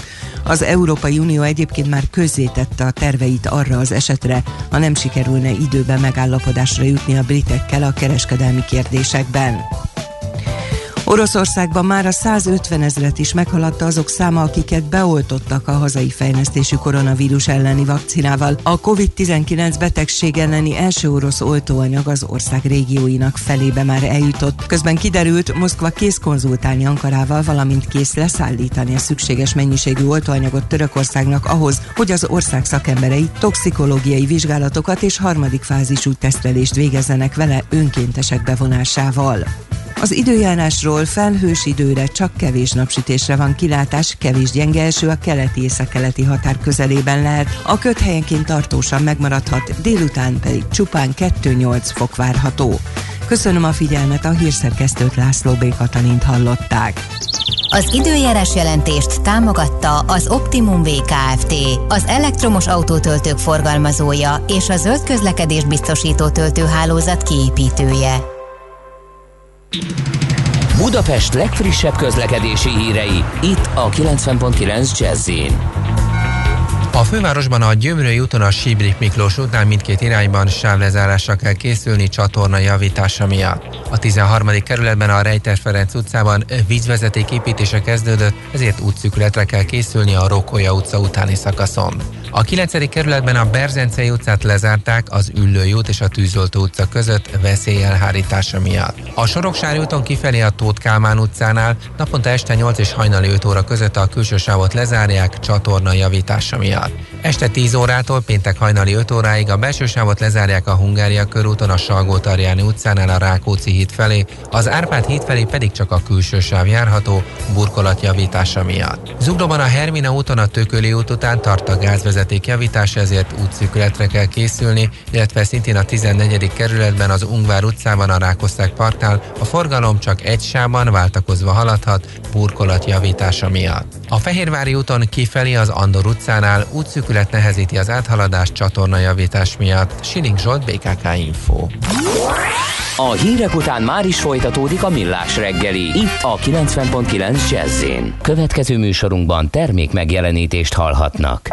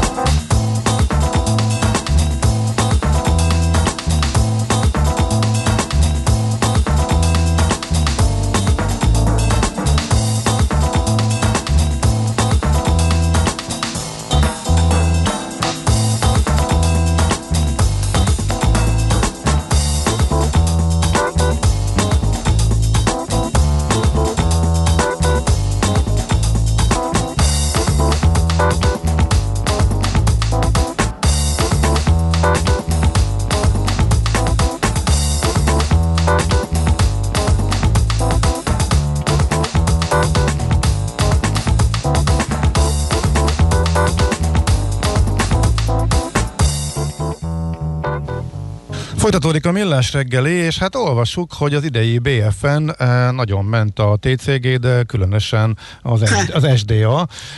De hogy ezt megfejtsük, hogy pontosan mi is ez az egész, föltárcsáztuk, és itt van velünk a vonalban Sztupár Andrea, a GFK ügyvezető igazgatója. Jó reggelt! Jó reggelt, üdvözlöm a hallgatókat! Jó reggelt kívánunk! Akkor egy gyors fordítást itt abból, amit Gábor elsütött. Igen, ez a kapcsford. Szóval a Black Friday-ről van szó, igaz, hogy már mögöttünk van, de most vannak meg a számaink, hogy tulajdonképpen mennyit költöttek az emberek, és akkor fejtsük meg, mi ez a TCG, ez a Technical Consumer Goods, hogyha szépen magyarra szeretnénk fordítani, akkor ez a műszaki elektronikai piacot jelenti, amit a GFK sok esetben heti szinten monitoroz, így van adatunk arra, hogy mi történt a műszaki elektronikai piacon, és akkor az utolsó megfejtésre az SDA, az pedig a Small Domestic Appliances, tehát a háztartási kisgépek. Aha. Tehát, hogy mi történt, nagyon, nagyon kíváncsian vártuk, hogy az idei Black Friday-re az emberek hogyan fognak költekezni, főleg azért, mert hát itt az év elején volt egy kényszerköltekezés is ezek között a termékcsoportok között. Másrésztről pedig azért, mert hogy tudjuk, hogy egy kicsit csökkent a vásárlóerő Magyarországon, és így nagyon-nagyon kíváncsiak voltunk, hogy mi történik. És hát nem nagy meglepetés, hogy igazából van valamennyi növekedés, de nem olyan szignifikáns, mint például egy évvel ezelőtt. Hogyha megnézzük, akkor azt lehet mondani, hogy az idei évben a pandémia miatt az IT, illetve a háztartási gépkép szektor rendkívül nagyot növekedett, pontosan azért, mert mindenkinek kellett plusz gép otthon, illetve az otthoni főzés miatt az emberek sokkal többet vásároltak ilyen készülékeket. Aha. Viszont ezek azok a készülékek, amik karácsonykor is nagyon jó kis ajándékok, de hát így most már azért annyit nem vettek belőle. És hogyha megnézzük azt, hogy mondjuk a Black Friday hete alatt, egyébként ami a november 27-e volt az igazi Black Friday, de már Magyarországon 2 héttel ezelőtt, tehát 13-án és 20-án is voltak különböző akciók. Hát egész évben Black Friday lesz Magyarországon, én úgy látom így a kampányok menetrendjén. Hát igen, ezt látjuk, és egyébként voltak olyanok, akik ezt reklámozták is, hogy egész november az akciós november, teljesen mindegy, hogy hogyan hívjuk, hogy Cyber November, vagy Black November, vagy bármi, tehát hogy mindenféle fantázia nevekkel futnak már ezek. Tehát ugye azt lehet látni, hogy így darabszámos értékesítés alapján elég kevés olyan kategória van, ami Black Friday idejében, mondjuk az utolsó 2 hét novemberre, mondjuk ezt inkább, tudott növekedni. Ezt a tavalyi hasonló időszakhoz viszonyítjuk? Tehát a tavalyi Black Friday időszakhoz? Igen. Tehát most csak a Black Friday időszakáról beszélünk, mert az volt a nagy kérdés, hogy idén túl tudja szárnyalni a piac ezt a tavalyi ugrásszerű növekedést, és nagyon kevés olyan termék van, aminél ez sikerült. Ilyenek voltak egyébként az okos órák, illetve mindenféle aktivitásmérők, tehát azoknak a piaca még közel tudott duplázni a tavalyi évhez képest, illetve még igen, tulajdonképpen ez volt. Igen, itt fölrobbant, tehát nem, hogy tudott növekedni, ugye egy óriási ugrás volt. Nekem egyébként gyanús volt, voltak olyan előindikátorok, amik ezt mutatták, például az, hogy Ács Gábor, aki kevés érzékenységet tanúsít a műszaki cikkek iránt, ő is beszerzett egy ilyet. Tehát ez már számunkra jelzésértékünk volt, hogy a kollega is vásárolt, ebből gyanítottuk, hogy a nagy közönség is rohan majd a boltokba. Ez mi váltotta ki vajon így a járvány alatt? Ugye arról is beszéltünk, hogy a futás, a sport, a tevékenység kicsit szaporábbá, intenzívebbé vált, és ennek a kiegészítőiként jelentek meg ezek?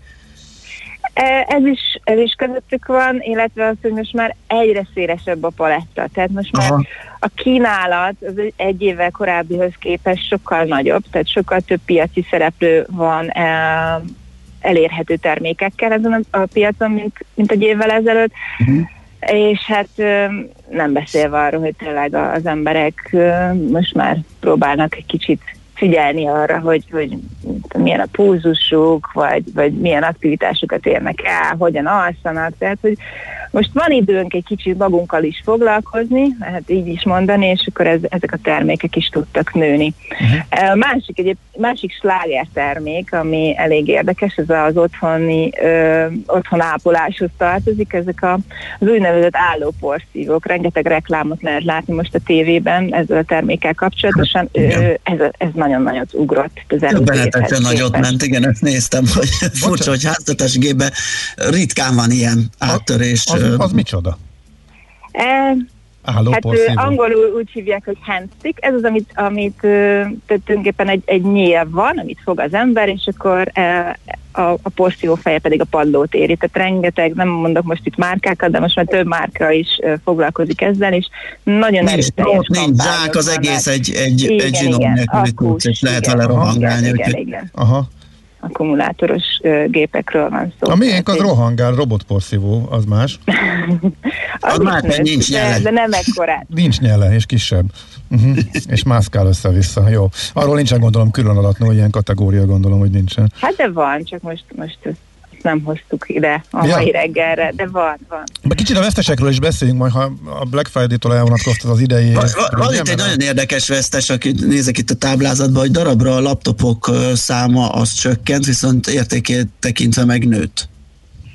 Igen, hát ez azért is van, mert amit már mondtam, tehát a március 16-án, amikor bezárt úgy nagyjából minden, akkor egy hatalmas növekedés volt a piacban, és egyébként a tavalyi Black Friday volt akkora volumenű, mint az idei első lockdown, vagy nem tudom, hogy mondjam ezt szépen magyarul, tehát iskolazárás.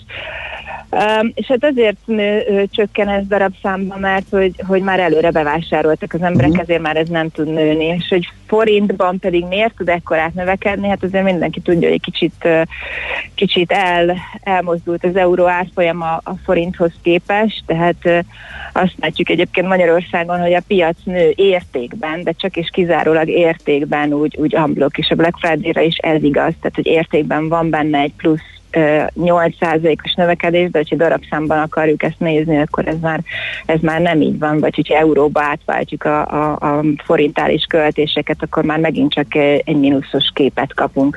Tehát ez ennek az oka. És ami még érdekes a laptopoknál, hogy még az online piac sem tudott nőni a tavalyi Black Friday-hez képest. Tehát tulajdonképpen ez az egyetlen olyan kategória, a tévét karöltve, ahol az online piac, ami Black Friday-kon nagyon-nagyon erős Magyarországon, nem tudott nőni. Egyébként ez is egy érdekes történet, nem? Hogy a Black Friday az Amerikában az offline, tehát a bolti kereskedelemből jött, és Magyarországon ez nagyon-nagyon az online kereskedelem fókusza volt az első időben. Nem véletlenül alig van nálunk Cyber Monday, ugye, ami odakint az online buli, mert hogy nálunk gyakorlatilag már a Black Friday az online térben zajlik. Igen. És még egy érdekes dolog, ha már itt az árakat meg a forintokat néztük, hogy nő a piac, mivel hogy drágábbak a termékek, relatíve, ez mondom az árfolyam változás miatt is van, illetve azt látjuk, és ezt nem csak Magyarországon tapasztaltuk, hanem úgy Európa elég sok országában, hogy az idei Black Friday alatt nem voltak akkora kedvezmények, mint egy évvel ezelőtt. Tehát, hogy a kedvezmény mérték az csökkent. Gondolom azért is, hogy azért a profitabilitást ezt tudják tartani valamelyest, mert azért ez az akciós sorozat, ez a gyártóknak azért eléggé nagy erő bedobás, tehát elég sokat kell ezen matekolniuk, hogy a végén azért plusszal jöjjenek ki. Oké. Hát nagyon szépen köszönjük a kis reméljük a jövő jobb lesz, igen. Hát igen, reméljük, majd akkor igen. Újra beszélgethetünk róla. Pénz lesz a zsebünkbe. Igen, idei év jellemző trendje még, hogy néztem, hogy a fotó az visszazuhan, de ez érthető ugye a koronavírus helyzetben. Ez már nem első évben van így, tényleg ezek a nagyon professzionális gépek még mennek, de a normál halandók már nem nagyon vesznek fotókészüléket. Hát ez már igen, akkor a mobilba épített. Ja, hát ez nem csak a járvány, hanem ugye a telefonba beépült egyre jobban. Lehetőség, igen. Kiszállította az egyszerűbb gépeket. Köszönjük szépen! Én is köszönöm, minden jó munkát, szép napot kívánunk. Sztupár Andreával, a GFK ügyvezető igazgatójával néztük meg, hogy hogyan sült el idehaza a Black Friday.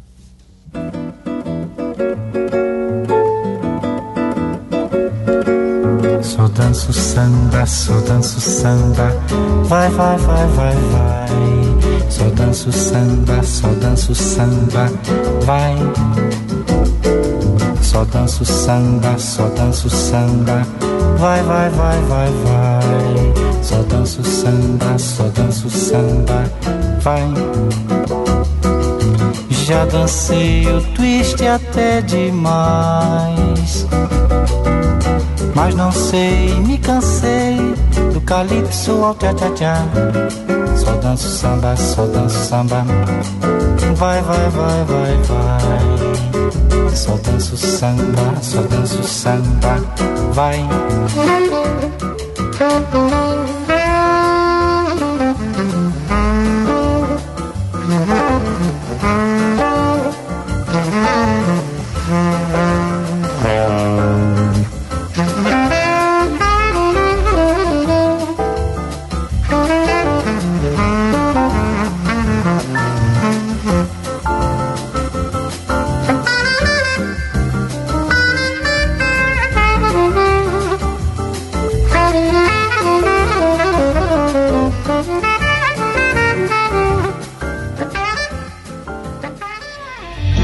Pénteki konklúzió a hét legfontosabb eseményeinek és adatainak tükrében. Zárjuk a pozikat és pihenjünk rá a hétvégére. Milyen események hatnak a piacra a hétfői nyitásban?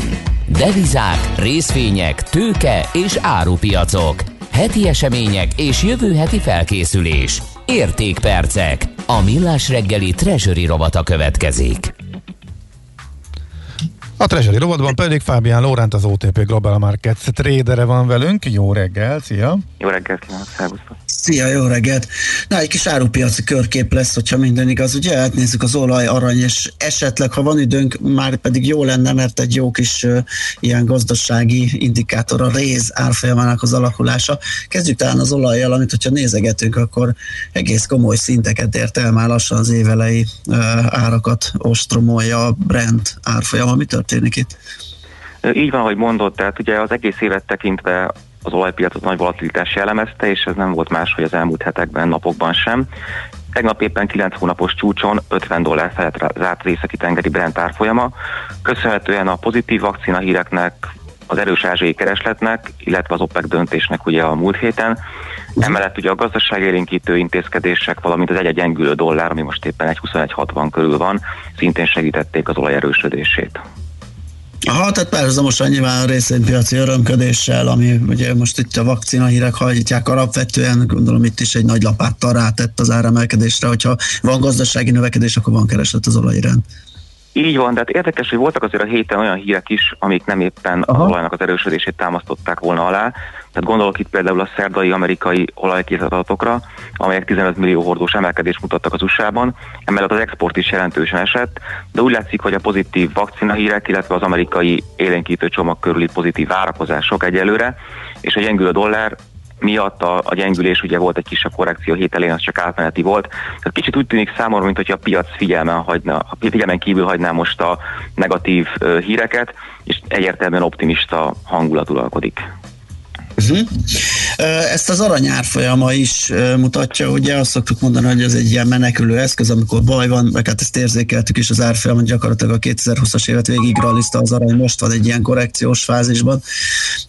Itt mi lehet a jövőkép? Mert itt érdekes a hatás, ugye, hogy gazdasági növekedést várunk, vagy kilábalást várunk, ami nem támogatja az árat, ugye akkor a dollár gyengülése megszokta, tehát mi lehet ebből, mi sülhet ki? Igen, én is úgy gondolom, ahogy te mondod, ez az aranynál nem annyira egyértelmű a helyzet szerintem, mint az olajnál, vagy más árupiaci eszközöknél. Tehát az elmúlt időszakban az aranyat is nagy volatilitás jellemezte, ugye nem is olyan régen, még az $1800 unciánként szinte le is beesett az árfolyam, most jelenleg éppen az $1850 szinttel küzd. Ugye ebben szerepe van annak is, hogy a héten az LKB a várakozásoknak megfelelően növelte ugye a kötvényvásárlási programot, míg az USA-ban a gazdaságélénkítő csomagról szóló tárgyalások megrekedtek, és a vakcinával érkező pozitív hírek miatt a befektetők inkább a kockázatosabb eszközöket kezdték keresni az elmúlt időszakban, ezért rekedt meg az aranynak az emelkedése is. Tehát ilyen kettős a helyzet, ugye egyfelől a vakcináról érkező hírek azok inkább negatívan, míg ugye a gazdaságélénkítő intézkedésekről szóló hírek azok inkább pozitívan hatnak az árfolyamra, ezért is látszik most inkább egy ilyen oldalazó mozgás, nincs egyértelmű iránykeresés. Aha, és akkor a réz ugye, ami egy ipari fém, és hát azt szoktuk mondani, hogy annak a mozgása tényleg egész jól tükrözi, hiszen a felhasználása az abszolút a gazdasági növekedéshez kötető, az most mit csinál, mit produkál? Igen, hogyha csak a rezet nézzük önmagában, akkor tényleg azt mondhatjuk, hogy a hangulat az abszolút optimista, és ugye bizakodásra okot a további gazdasági növekedésre. Sok éves rekordszinten tartózkodik az árfolyam, a londoni tőzsdén $7900 fölött is volt az árfolyam. Nyilván itt a Covid vakcináknak a jóváhagyása, itt az elnökválasztási eredmények még korábban Amerikában, illetve a folyamatos ázsiai, kiváltképp a kínai gazdasági növekedéssel kapcsolatos pozitív hírek, illetve a gyenge dollár az, ami segíti az erősödést. Tehát azt lehet mondani tényleg, hogy nincs teteje, szokták mondani, hogy folyamatos erősödésben van, és ugye a gyors növekedés miatt időről időre a kereslet, túlkereslet van a piacon, és egy hiány is kialakul időről időre, tehát az elemzők is abszolút pozitívak a 2021-es évre vonatkozóan is, és újabb rekordszinteket jósolnak. Igen, közben csak kicsit eltátottam a számot a csártyán, hogy lemaradtam, mert lefelé még lényegesen alacsonyabb árszinteken szórakoztam. Annyira sejtettem, hogy valami ilyesmi. A felfelét meg kihagytam, és egy picit bennem akadt a levegő, hogy mi maradt. Amikor Ravasz Gede kolléga meglepődik, és kimarad pár másodperc, az általában ilyesmi miatt szokott. Jó, hát járunk így néha, igen. Nagyon köszönjük a beszámolódat, jó munkát, szép napot! Igazán nincs, itt nektek is jó munkát kívánok, szervusztok! Fábián Lóránttal, az OTP Global Markets tréderével beszélgettünk. A hét legfontosabb eseményei és jövő heti felkészülés, értékpercek, a Millás reggeli Treasury rovata hangzott el. Nos, akkor nézzük gyorsan még. Igen, a fenyőgyöngye volt a leggyakoribb szó, amit megkaptunk, és a legtöbb esemény, mert hogy kerestük, hogy melyik. Facebookon is segítettek nekünk a hallgatók, Zoltán és Erika hallgató is. Erika azt is hozzátette, hogy a jelzett... Ja, igen, hogy múlt vasárnap volt fent, nem volt lezárva, mondanom sem kell, hogy csillóan voltak, a jelzett turistautókon szinte lehetetlen volt futni, mert ott lődörögtek az emberek, természetesen az út közepén, hogy még kikerülni se lehessen őket. Na, ennyit már a morgásból, írja, és szép napot kíván nekünk, mi is neki. Egyébként igen, nagyon furcsa, hogy a nem futók mennyire tesznek a futókra, legyen ez egy Margit-szigeti futókör, vagy csak simán az utcán, vagy egy ilyen erdei úton. Hát ugye nekem vegyesek a tapasztalataim, mert van, aki így, van, aki úgy. Tehát amikor kimondottan a futóknak készült és kitáblázott, például a Normafa és a Libegő felső állomása közötti futó Prekontán csíkon, ahol 100 méterenként van tábla, hogy ez csak a futóknak van, és ott mászkálnak rajta, babakocsit tolnak rajta, ott szórakoznak, és meg vannak sértve, ha az ember mondjuk esetleg finoman rákérdez, ugyanakkor te most azért nevetsz, mert elképzelted, milyen az, amikor én finoman rákérdezek?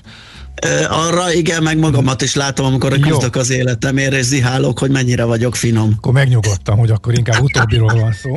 Jó, szóval, de van például a sárga turistajelzésnek egy olyan szakasz, ami egyszemélyes, Sorrentótól észak felé Makkosmárja irányába, és arra is szoktam futni időnként, és ott azért, hogy többnyire, akik arra túrázgatnak, ha meghallják, hogy jövünk, félreállnak, szemből is félreállnak, pedig abszolút nem várnám el, én szívesen megállok, mert végül is tényleg egyszemélyes az ösvény, ott valakinek mindig félre kell állni, ki kell térni, valamikor még kapaszkodni is kell.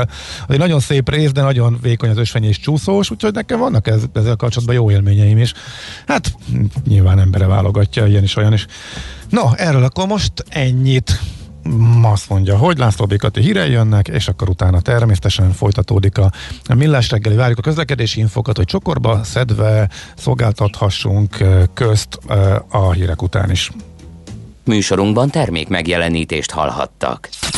Reklám. Utazzon kényelmesen és biztonságosan a kihívásokkal teli időszakban is. Az új Toyota Hilux 204 lóerős motorjával és összkerékhajtásával bárhová könnyedén eljuthat. Próbálja ki és élje át a kirobbanó erőt, ami az újjászületett legendában lakozik. A Toyota szalonokban biztonságos tesztvezetéssel és a megszokott nyitvatartással várjuk. A Drive Safe kedvezménycsomaggal pedig most a legújabb modelleket is készletről akár 1.400.000 forint kedvezménnyel viheti haza. Mi kapcsol össze egy pécsi tűzoltót és egy nyíregyházi tanárt? Lehet, hogy épp a mester és Margarita. Milyen közös élménye lehet egy szolnoki fogorvosnak és egy szombathelyi könyvelőnek? Például az Abigail. Az összes olvasmányélményünk összeköt bennünket valakivel. Nézze meg ön is a Libri könyv térképén, hogy kivel kapcsolják össze a kedvenc könyvei, és találjon rá a térképen elrejtett kincsekre. Libri.hu/könyvtérkép. Több a közös bennünk, mint gondolnánk. Na akkor nézzük csak végig még egyszer. Ezeket mind a plázába hozták. Egy Hyundai Kona, egy piros orrú rénszarvas, fahéjas kóla literszámra és több karton csoki. Megtudhatom, hogy mégis mik a terveik ezekkel a kellékekkel. Téged is érdekelnek a részletek? Akkor kövesd a Duna Plaza oldalát december 5-e és 23-a között. Részletek dunaplaza.hu. Reklámot hallottak. Hírek a 90.9 Jazz-in. Elfogadták a jogállamisági rendeletet érintő német-lengyel-magyar paktumot az uniós vezetők. Porul járhat, aki az idén túl sokáig halogatja a fenyőfa vásárlást. Párás ködös idő lesz ma 2-8 fokkal. Köszöntöm a hallgatókat, következnek a részletek.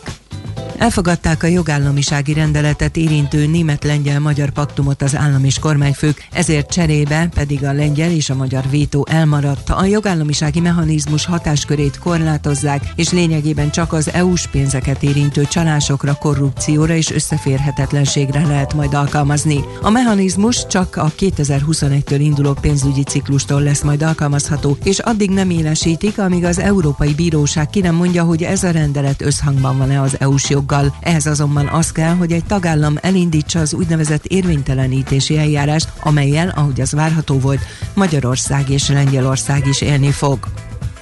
Szakadék van a magyarok véleménye között a vakcina kérdésben. Párthovatartozástól és korosztálytól függetlenül egyetértenek abban, hogy először az egészségügyi dolgozókat kell beoltani a koronavírus ellen, de abban már nincs egyetértés, hogy milyen készítményt adatnának be maguknak az emberek. Az orosz és kínai oltásokat a többség egyáltalán nem veszi komolyan, viszont a Fidesz-KDNP szavazók ötödének nincs ellenük kifogása, derül ki az IDEA intézet kutatásából, amelyet a napi.hu publikál.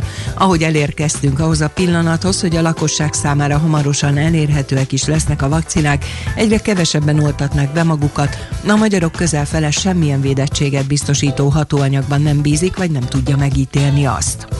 Porul járhat az, aki az idén túl sokáig halogatja a fenyőfa vásárlást, csak kismértékben emelkedhet a belföldi fenyőára, a külföldről importált legnépszerűbb fenyőfajta.